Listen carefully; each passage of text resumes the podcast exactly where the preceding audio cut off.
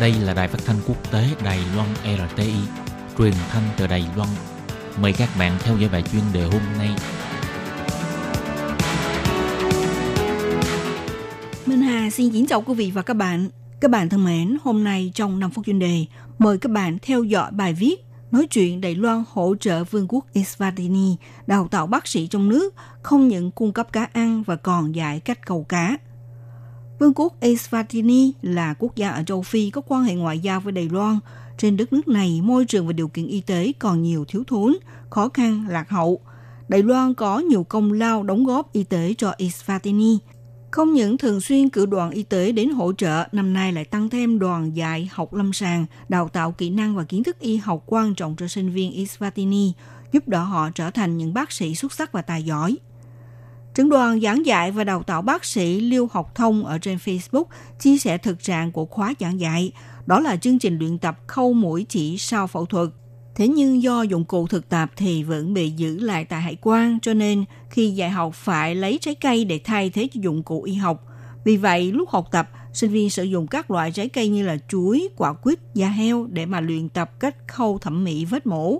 Mặc dù thực tập sơ sài nhưng đối với học sinh thì cũng sẽ ngặt hái được kết quả tốt. Ông Lưu Học Thông cho biết, mặc dù đoàn dạy học gặp nhiều khó khăn cũng thực sự để đạt được mục tiêu mong muốn. Tuy nhiên, trong quá trình dạy học vì thiếu dụng cụ thực tập, ví dụ không có mô hình của ống nội khí quản để chỉ dẫn học sinh cách đặt vào lòng ngực. Do đó, đoàn dạy học phải bỏ tiền ra mua một con dê để lấy xương dê làm mô hình đặt ống nội khí. Tại hiện trường dạy học phải ứng xử nhiều tình trạng đột xuất cũng như là phát huy ý tưởng sáng tạo. Tổng dân số của Iswatini khoảng 1,3 triệu người, có diện tích rộng chưa bằng 50% của Đài Loan. Theo Bộ Ngoại giao trích dẫn tư liệu thống kê năm 2016 của Tổ chức Y tế Thế giới, tỷ lệ nhiễm HIV/AIDS ở đất nước này khoảng 16%. Những năm gần đây, dưới sự nỗ lực của chính phủ và tổ chức quốc tế, tỷ lệ lây nhiễm HIV/AIDS có xu hướng giảm. Còn tuổi thọ trung bình của người dân thì vào khoảng 69 tuổi.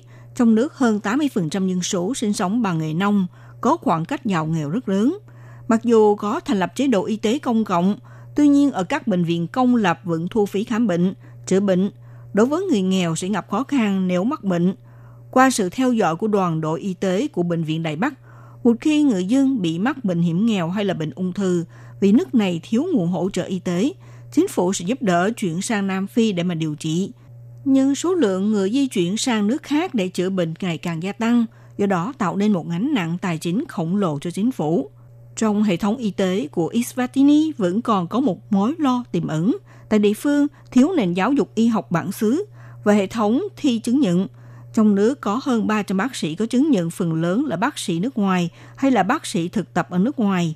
Họ chỉ có giấy chứng nhận hành nghề y tế, do đó có khả năng xảy ra tình trạng chảy máu chất xám và nhân lực vì vậy, đơn vị y tế Isvatini đã cầu cứu với Đài Loan, ngoài việc cử đoàn y tế đến địa phương thực hiện chương trình hỗ trợ khám bệnh, cũng hy vọng Đài Loan cử thêm đoàn dạy học để hỗ trợ việc xây dựng hệ thống giáo dục y tế.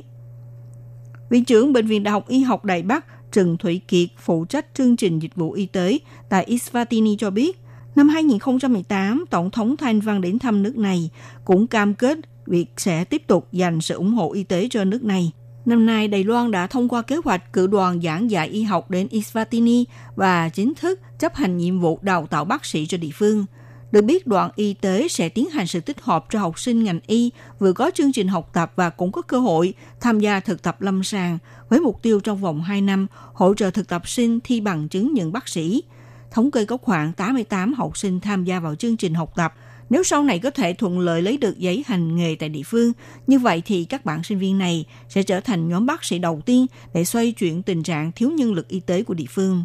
Thực hiện chương trình ngoại giao y tế không những là con đường tiến hành nền ngoại giao quốc dân, cũng là sự cứu trợ nhân đạo, tạo cơ hội học tập cho các bác sĩ trẻ của Isvatini tìm hiểu thực tế về ngành y. Đối với Đài Loan thì cũng là hướng đi tạo lợi ích cho cả đôi. Các bạn thân mến, các bạn vừa theo dõi bài chuyên đề hôm nay của Đài RT với bài viết Nói chuyện Đài Loan hỗ trợ Vương quốc Isvatini đào tạo bác sĩ trong nước, không những cung cấp cá ăn và còn dạy cách câu cá. Bài viết này do Minh Hà biên tập và thực hiện. Xin cảm ơn sự theo dõi của quý vị.